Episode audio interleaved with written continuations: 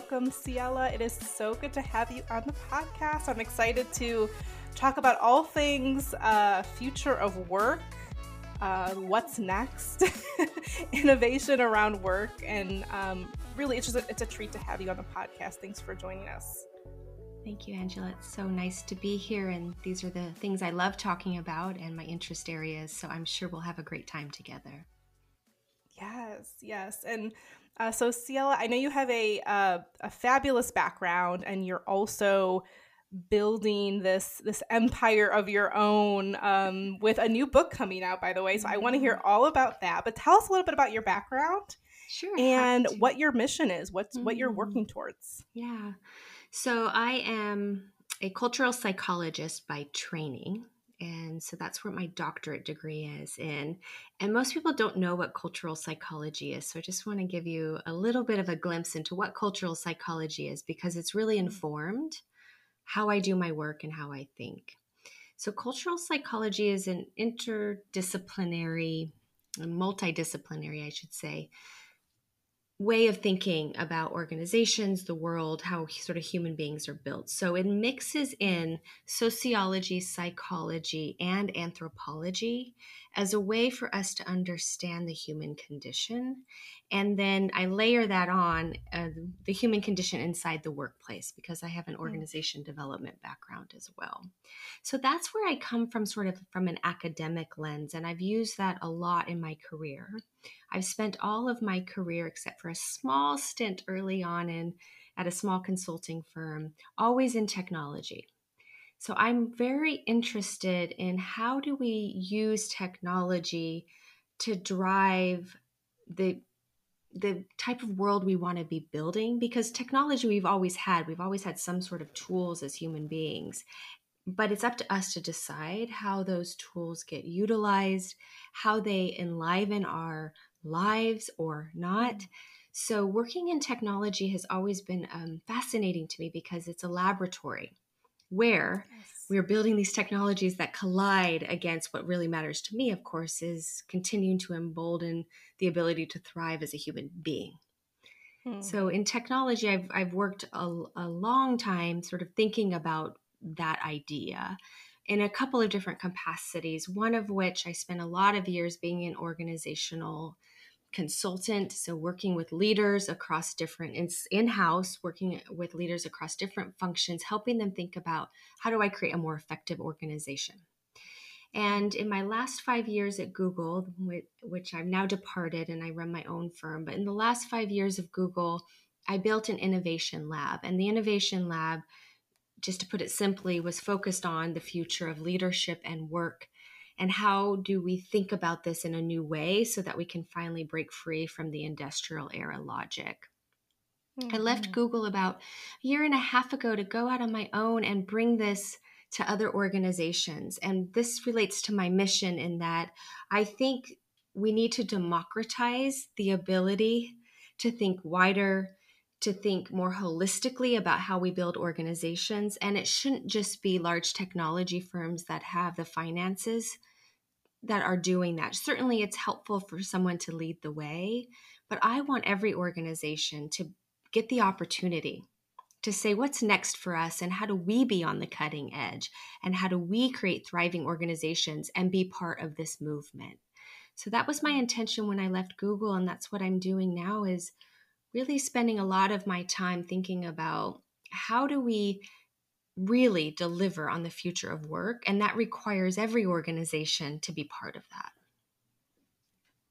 Oh, I, lo- I love that. And our stories, um, our stories are very similar in that I also left um, you know, corporate America to scale this work of of uh, culture change, culture transformation. Mm-hmm. And so I love your mission. I love the fact that you have um, taken, you know, t- you've taken your learnings and you're using it to, you know, apply it to more of a movement, right? That's really mm-hmm. the the mm-hmm. goal is to make this accessible and bring insights and realization to actually change the world of work, not just the future of work, but what how yeah. work is actually going to exist in the future that's, and now. That's it. It's an audacious goal. And I, I have to say, there's so many of us in this space, and I'm, I'm happy to hear that you're also part of this. And it's no coincidence to me that there's a groundswell of people saying, okay, let's step forward now.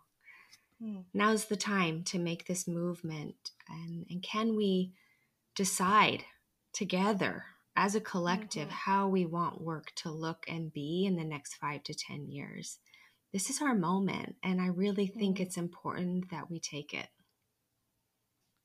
I love it. And can you tell us a little bit about your because you you've had these opportunities in different containers, right? Mm-hmm. At Google before, but now with your own firm Hum Collective. If we could like so, because I think we could be on a podcast probably for hours and days talking about the amount of research that's yeah. out there. But do you have some consolidated thoughts or insights that are really important for us to think about kind of right now as we're looking in, into the future of work, which is actually right now? yeah. It's a, it's a great question, and I would say it sort of depends on directionally mm. where we're looking. But I, I'll share with you what is top of mind for me and what I think is important to pay attention to at this moment. The first is looking at the nature of culture and connection inside the organization. Shorthand, we call this organizational culture. I do think organizational culture is shifting and changing. So there is some newer research, and I just published a report out around what I'm finding in terms of how organizational culture as a strategy is changing. And business leaders who are relying on the old tools to build organizational alignment and glue, I think are going to find themselves dis- disappointed that that the old mm-hmm. ways don't work anymore. So that's one piece that I'm really paying attention to and is essential is because we don't have organizations there's no such thing as an organization as if there's no glue that holds that organization together. So that's one piece of the puzzle. The second piece that I'm really watching and paying attention to is how the social contract between employer and employee is changing. Over the next five years, I would anticipate that the way we understand the relationship between eh, corporation and employee is going to be dramatically different. And I do see organizations who are really on the edge of this making some bold moves about their choices mm-hmm. around what what is the the relationship and the contract. And this is tricky to adjust because there's a lot of legal ramifications for what a contract looks like. And we know that because part of what's been really tricky in the gig economy is figuring out how do you bring consultants in where's the line hmm. between mm. you know a full-time employee and someone who's contracted into your organization.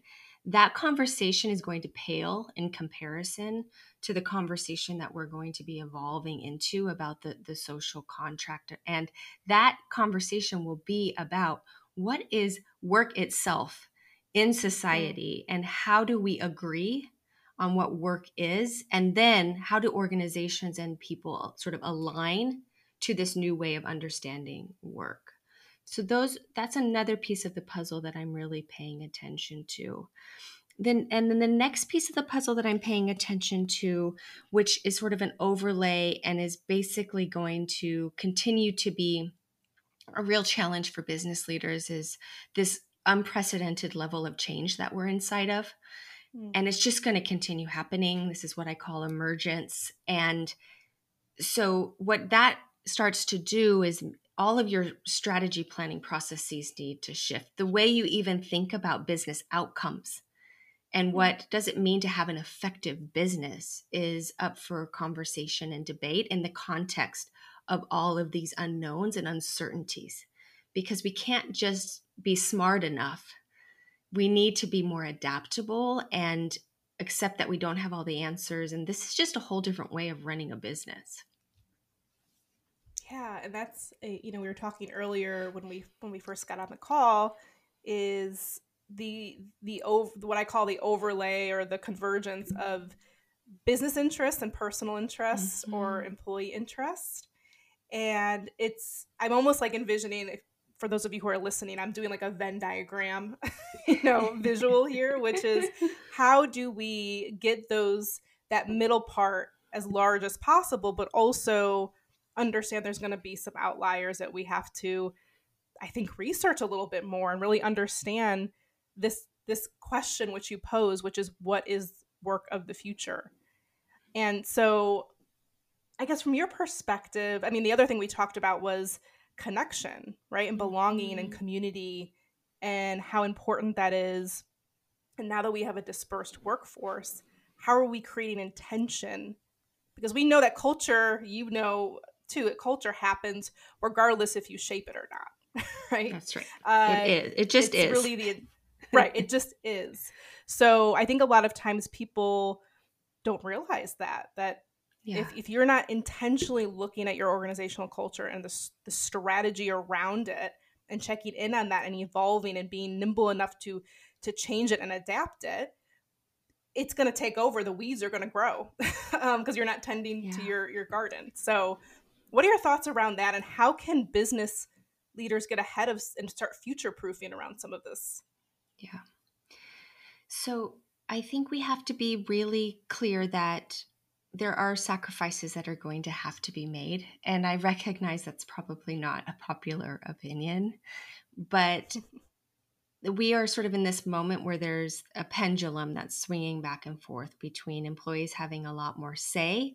And now we're sort of mm. entering a moment right now where they're because of the, you know, we're watching the economics, of course, and we're starting to see that there's signs that the economics are shifting, which means that employees won't have as much choice. And, and this is always sort of happening all of the time. And so the moment really requires us to decide what are we optimizing for at what point. And that often is dictated because of external demands. Mm. and businesses that are more responsive to how the pendulum is swinging and realizing when is it that they need to take the employee input and be and prioritize that and make that the center. And when does it make more sense for them to start thinking about the, the business piece of it uh, in the context of what's happening around their business and the economy and, mm-hmm. and whatnot so this is really the work of leadership right now is figuring how to work inside this dynamic which is really challenging because for so long, the organization has been considered the boss and been mm-hmm. considered primary. Yes. And there was a subjugation that was expected of employees and accepted by employees. Mm. And now we're entering a moment where the, the dynamic is changing. And this is what I mean sort of by the social con sort of social contract. So as this relates to connection and culture, I think you have to not expect that you're going to have the same type of culture or the same type of connective tissue that you've had before. And a lot of how culture has been built inside organizations are things like perks, mm-hmm. especially in Silicon Valley. You know, you show up and there's a slide and there's yes. candy in the breakout room and all that stuff. It's been built on um, things like employee engagement. And I have a really mm-hmm. big problem with employee engagement. If we want to talk about that sometime, we can. Oh, yeah, I would love to because that that is a manipulation tactic essentially. Mm. Um, and and that has been utilized to create um, loyalty an emotional connection and loyalty to the organization. So that tactic's not going to work for very much longer because mm. employees are getting hip to what's happening. So that's not working anymore. And so the reason why these things are not working anymore is the, is because of the context, the context and these emergent factors that are pushing and pushing the organization. Of course, businesses would not have wanted this, but there's no choice because the pendulum swung out and now the train has left the station and so they have to work with that in a different way yeah. so some of the ways that i think about working with that are one we need to get clear that there's probably not this thing called an organizational culture with you know in capitals that the organization dictates and pushes through an organization it needs to be viewed as much more a networked effect and a collaborative and co creation effect. Mm. And that's a real shift in philosophy because we've taught so many organizations to build values, to push them down, to tell people what this organization is, and then to and to run all of these sort of mechanisms to make alignment happen. That I don't think is going to work anymore because of the fact that as people become more distributed in different places, are mm-hmm. able to, to understand how they need to personalize their own work life to meet their own needs for meaning and purpose, you're going to have such a disparity across people around their choices, their interests, their hopes, their dreams, and those are now allowed to be part of the conversation that you're better off looking at where are you where are the nodes of connection and like-minded that already exist inside an organization and then amplify. So there's a difference between sort of stepping in and being an amplifier versus being the decider and being mm. someone who's driving accountability. So that's one piece of the puzzle is really looking at nodes and the networked connection and culture. And then the second one is about employee it's moving from this idea of employee engagement to moving to employee experience. We've mm. already done this with customers, and now we need to do it with employees to say that they're a primary stakeholder in the conversation about the type of organizations we build and how they experience every single day when they show up on the job how they experience this place is information data and we ha- we have to collect it and we have to respond to it versus what employee engagement does is try to get you emotionally invested through a lot of different means. Yeah, how long are you going to stay? How long are we going to retain right. you? You know, the questions that you always see. Right. Uh, you know, will you be here for the next will two years? Will you be here? Yeah, Do you have a best friend here? Like, I actually don't yeah. think it should matter if you have a best friend at work. I understand why they're asking that yeah. because that means you're um, you're connected emotionally to the mm. people and then the place. I understand why that gets asked, but a better question is what is your personal experience here at work? Mm. And where do mm. you feel alive and when don't you? Yes. And and are there barriers to the experience that are causing you to not you know be mm-hmm. provide the full brilliance and the talent that you have. Mm-hmm. And I, I mm-hmm. love I love what you're saying because I think we have traditionally thought about the employer employee relationship as a loyalty kind of family type of relationship. Yes. I hear a lot of organizations say, we're family here. And I'm like, you know what? A lot of families I know, including my own, can be a little dysfunctional. So I, I, don't want another family. I want a community of really yeah. smart people who have similar and different views than me, who are going to make me a better a better um, person overall. And I think that's yeah. a really, you know, working with lots of different types of organizations. I think that's a really tough thing to swallow because this idea of loyalty mm-hmm. is so important. I'm not going to invest in someone who's not loyal. I'm not going to hire someone who's not loyal. I am not going to mentor or sponsor someone who's not loyal or wanting to stay with my company for more yeah. than a few years. So I totally agree that the contract is changing to creating a destination where people can do their best work. That should be the goal, not creating a company where you're going to stay there for 20 years and be burnt out and and not happy. No, and this idea of loyalty has been in question for a long time. I mean, I would say probably at least 7 years, right? We've been saying like that's not really the bar, but we're having a hard time shaking it. Mm-hmm. That that loyalty is the is the end game and and part of it is because when you sign on that dotted line into an organization, you sign away thing you assign away things that makes it so that they own you. You know, they own your mm. your IP. Like you know, like for me, like someone who's a researcher and a strategist and does a lot of thinking, like if I'm, I'm inside an organization, I have to sign a piece of paper that says that they get to own my ideas. Employees are not going to let that be okay. They're going to say, no, you don't own me. Yeah. We are in so a relationship, that... but you don't own me. Yes. A partnership. Yeah. I yes. like to think that we're moving more towards this is a partnership and the, the the time that we are together as partners is the experience, right? But there is no ownership. That's right. Uh, and and you know, I can understand you having some. I've I've started building my own business. You've started building your own business. This is our baby, right? We we are putting a lot of tender loving care into this idea into this movement into this mm-hmm. thing that is going to evolve over time but the mentality for me is very different than what i've seen uh, you know for some maybe more traditional uh, business yeah. leaders where it's you know wherever i can capture someone's time and talent and create really clear expectations and maybe drive some inspiration and excitement with an individual, whether that's two weeks or two years. It doesn't really matter to me as long as we're being communicative with each other and partners to each other. Mm, like so after a month, things aren't working out. Let's have the conversation. Like I, as a leader, I'm checking in with the people that I hire onto my team, whether they're 1099s mm-hmm. or full time employees.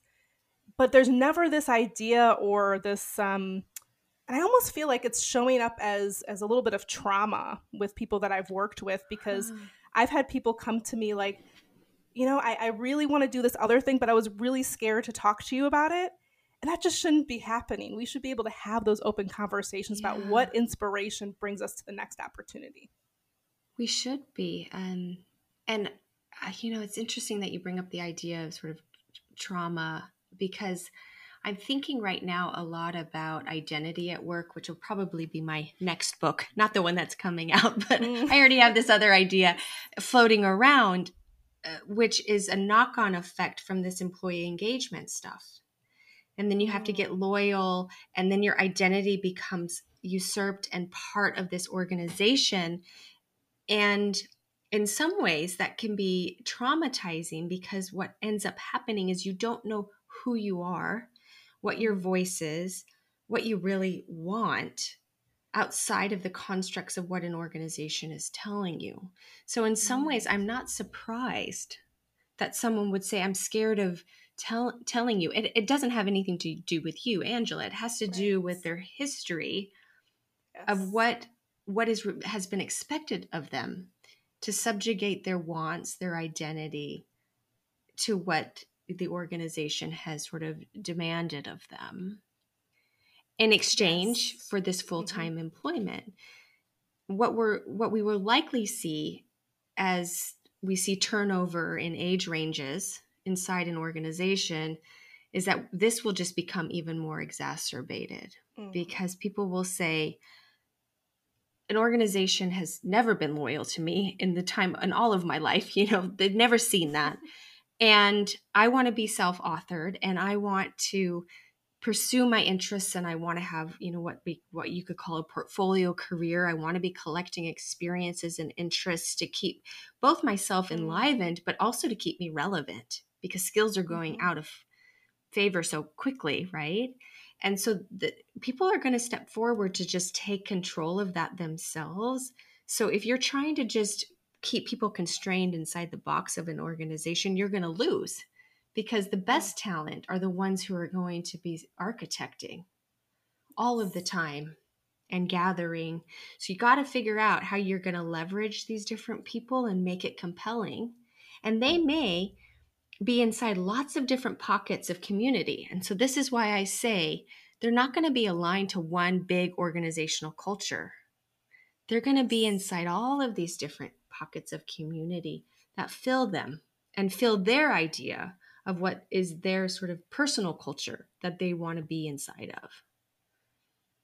Yeah, so I think this is why, uh, you know, to your point, things like values we've we've been taught that values don't change we've been taught these these alignment pieces are stagnant mm. and i think i think mission and purpose is going to be even more important. Yes. You know, we're seeing with Gen Zers, I think it was uh, Deloitte, they publish a like a yearly report on generations, mm. like who's coming into leadership, you know, upcoming work trends and I mean, we know we're seeing the conversations about social responsibility and mission and ESG and people are are not connecting with the organization. They're not connecting with this brand. They're connecting with how much of their talent can be put towards moving the needle on something, whether that's a global cause, a personal cause.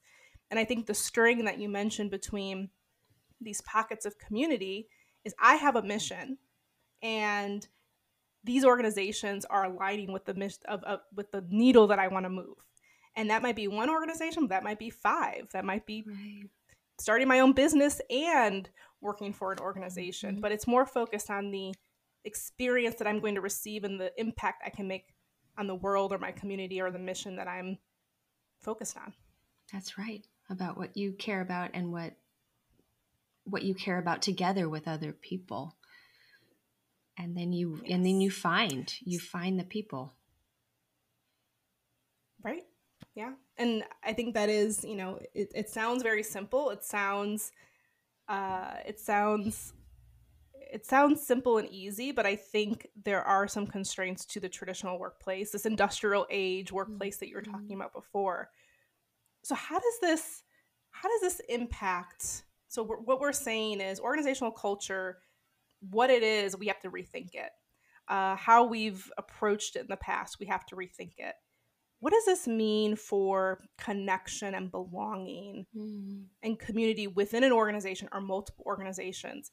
Because I talk to a lot of leaders, a lot of executives who have told their people to come back to the office. Mm. You know, we've seen the the news stories, right? Elon Musk just said, "Come back to the office 40 hours a week or you can leave." What does that mean for these leaders who are assuming that working in a space in an office for 40 hours a week is culture? What are your what are your thoughts, concerns? What's your perspective on that? Right. So I'm not saying that it, I, I wouldn't say that it's not because it has been a forcing mechanism for culture, but it's not the new way, it's the old way. It will be fascinating to watch what employees do when these mandates happen. And like I going back to what I said before, this is all within the context of of where and how employees have choice. So if employees hmm. have choice, they will make they will decide if they are in a situation where they have to go into the office and they need that paycheck, then you have less discretion to decide. So I want to be mm. clear that in many ways, making these types of mm, rad- radical acts against the organization or the old way often comes with a state of privilege.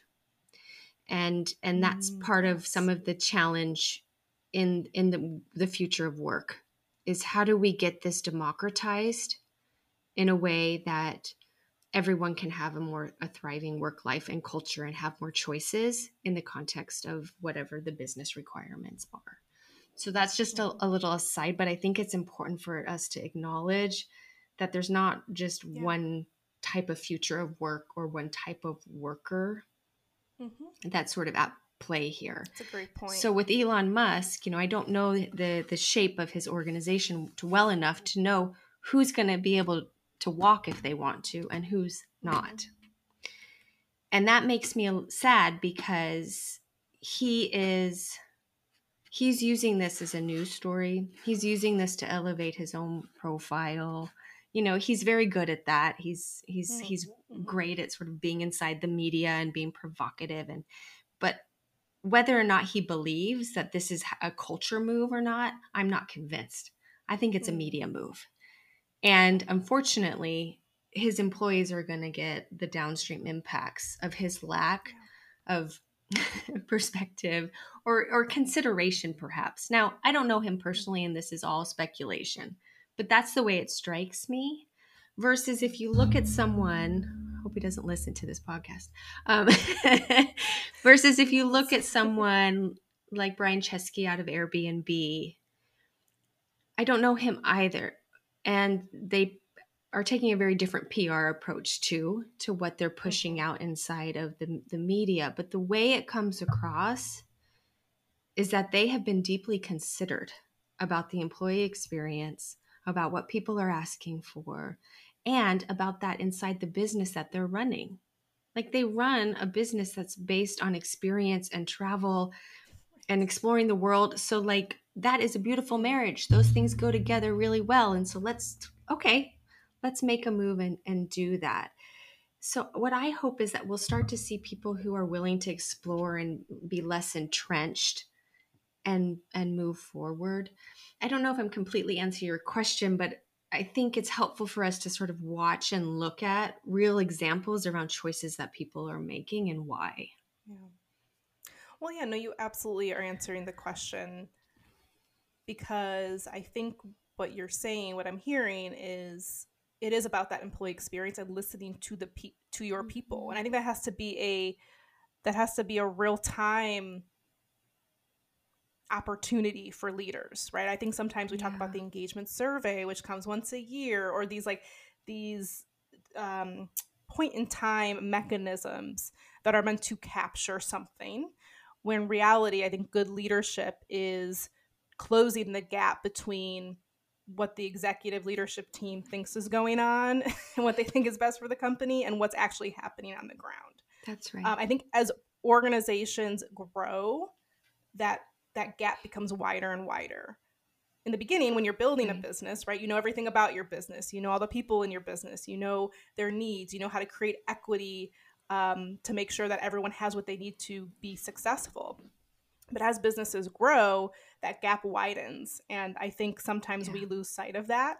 And then you have this executive team who's making all the decisions and saying, yes, we have a culture of flexibility or inclusion or whatever mm-hmm. buzzword they heard in a book.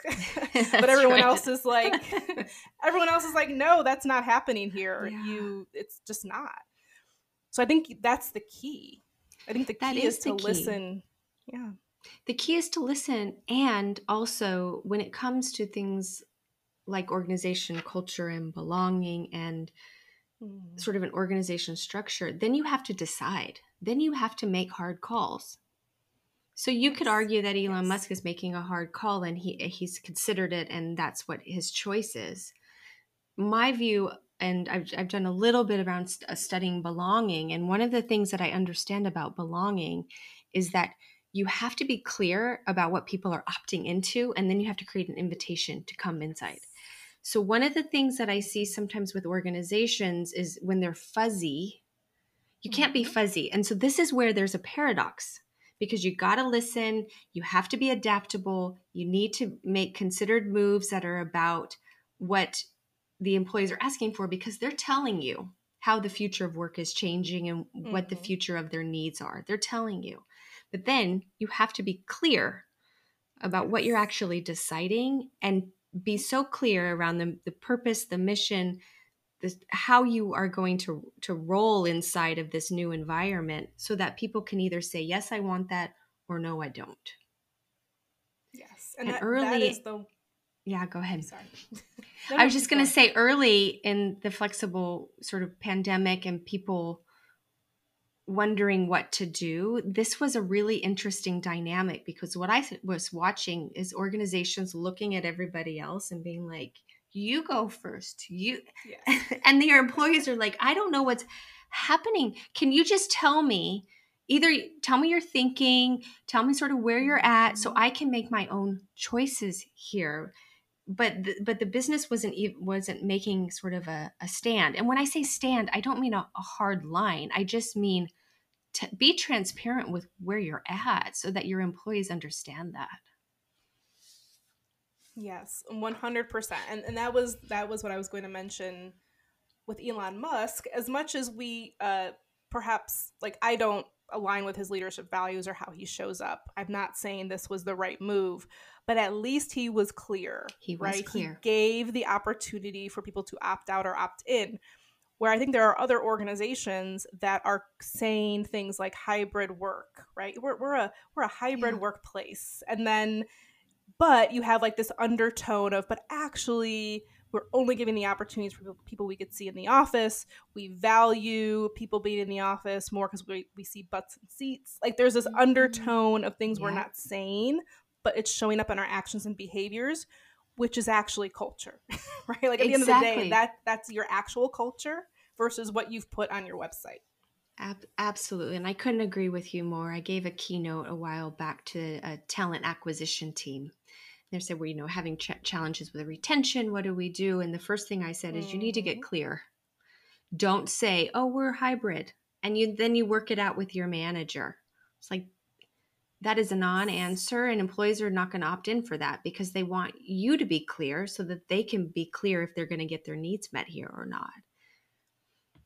And that's a hard hard thing sometimes with organizations because you really are going to lose people by being clear but you're also going to gain the right people who can can work with what you're establishing and with what your mission is and what you've decided your purpose is in the world Exactly. And to your point, it's a lot like customer experience, right? If I look mm-hmm. online and I and I'm looking for a brand of toothpaste, right? And I see that Target has it and I drive all the way to Target and they don't have it, I'm upset. Yeah. it's the same thing with the employee experience. You've That's told right. me during the interviews this is what is this is the, the culture we're creating together or I can mm-hmm. contribute to this or this is the experience I'm going to have and I drive all the way out there, you know, symbolically, mm-hmm. I take the job and it's not there. And that's that is this a, a huge source of you know, disengagement of, mm-hmm. you know, turnover of, you know, lack of clarity and alignment around what I signed up for and what actually is happening here. Right. And that is what erodes trust. And if we think about really at the yes. foundation of what we need, we don't need necessarily loyalty what we need is trust i would say that mm. that's that's what that's what we need to move towards and so what is trust built on becomes the question the tr- trust is built on transparency trust is built on i know where you stand. I i know what it's going to be like when i show up to target and what it you know if the toothpaste is going to be there for example. I know that you know you align in these ways or you don't align in these ways. And okay i know that so i can trust that. So that's becomes the question right now is what does it look like to build a trusting organization? Because mm. you we're in such a time of of all this change and emergence trust is all we've got we don't have like stabilized business strategies we don't have s- stabilized employee strategies either and because of that we need trust hmm. over loyalty.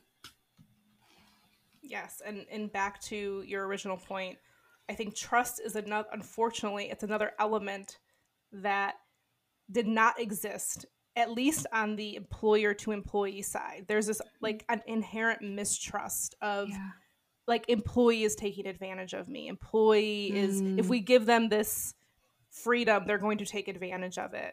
That's and right that is another piece that we it has to change on both sides is you yeah. know trust in the in the employee or the contract or whatever you know whatever employee employer employee relationship there is but then also the trust of the employer to the to the worker to the person who's mm-hmm. they're partnering with to provide some service uh, and then you know creating structures where um, you know trust is built into the structures mm-hmm. you know i i talked to some some leaders and you know simple things like well if we put snacks out people are going to steal all the snacks like if you're instilling that kind of yeah. mentality if you're saying that out loud that's a little thing but it really gets to kind of the underbelly of this this idea of mistrust yeah. and that employers should have their their radar up because employees are going to take advantage of them.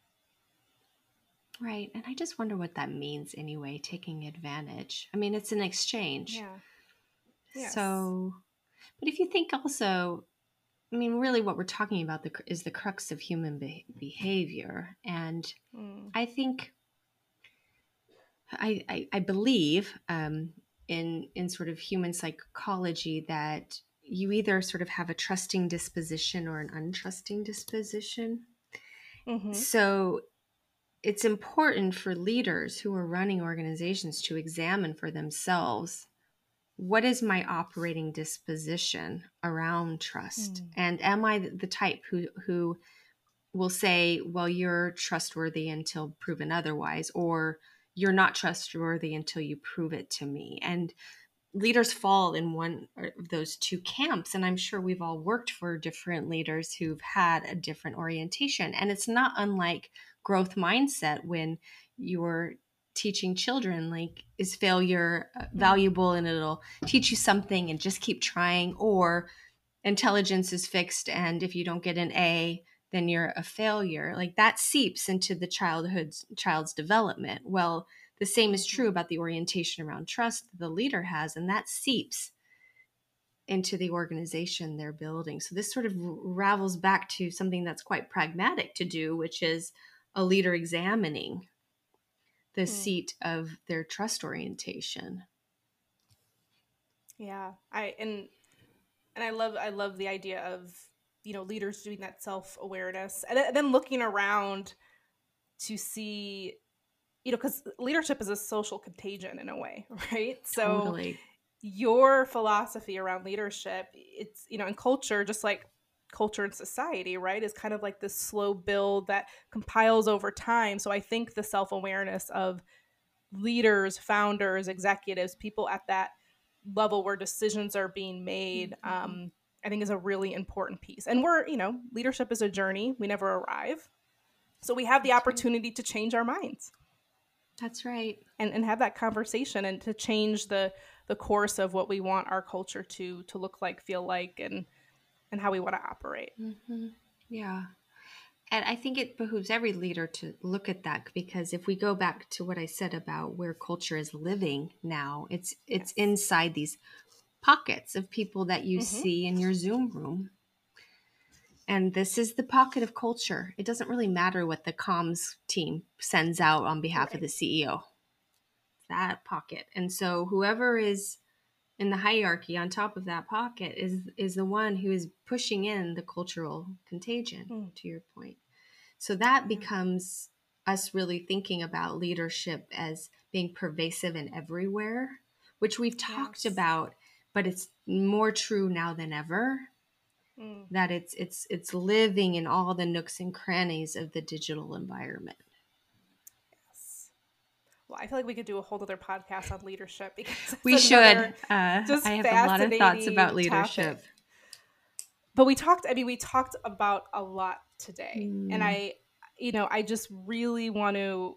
Sending all my gratitude to you for taking the time and sharing just very applicable, ta- you know, tangible things mm. that we can start to think about to think about the future of work. So I think the future of work is such a it could feel like this fuzzy concept that's happening yeah. in the future but it's actually it's right now like we're the, the motions are are in place to change this and so we talked about the idea of organizational alignment and what culture is and how it's not going to be this top down mechanism. Uh, there's going to be more organic organic development of culture that has this string tied through around commonalities.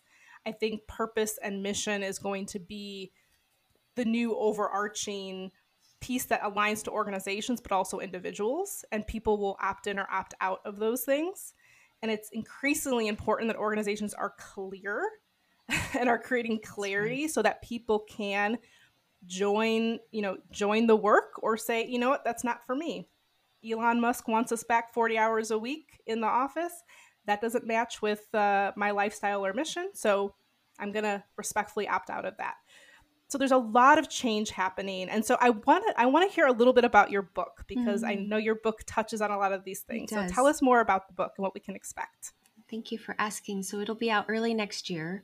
It's called Reclaiming Sensitivity and it's really about a philosophy on the new future of work, mm. as well as a set of pragmatic pragmatic guidelines um, on what leaders, organizations, and ourselves can do to be more sensitive. And I'm using sensitive in a way that really means to be able to use all of our acuity as human beings, um, where we are mm. able to sense and respond to uncharted terrain. We know how to shift and be fit for purpose. This is what evolution is all about. And yet we have forgotten that or pushed it out of the organization. So, my argument is let's bring it back in and let's build more sensing selves, more sensitive leadership, and more sensitive organizations so we can adapt and respond to this emergent terrain and do it in a way that is humane and thriving and delivers, I believe, on the future of work that we all are hoping for. Well, Ciela, it was so um, such an honor to have you on the podcast. I'm so happy we had a chance to meet and chat. Uh, we will make sure to include um, just the, the name of your book once it comes out. We'll Thank also you. do another, you know, another uh, marketing just to make sure it's on top of people's minds Love and that. they can Thank buy you. it and purchase it and and get value from it. And then if we could maybe, we'll probably link the um, your recent article. I think yes, that you mentioned you posted some research that we can include. Um, and where can people find you? So the best place to find me is on LinkedIn, Ciela Hartanov. I post everything on there. And if you want to sign up for my newsletter, I send it out quarterly. It's at humcollective.co. And of course, reach out if you're looking for keynotes, workshops, or any sort of innovation strategy. That's what I love doing is helping other organizations envision their own view of the future of work. Thank you, Angela. Well, thank you so much again and hope to get on the podcast with you again soon. Take care.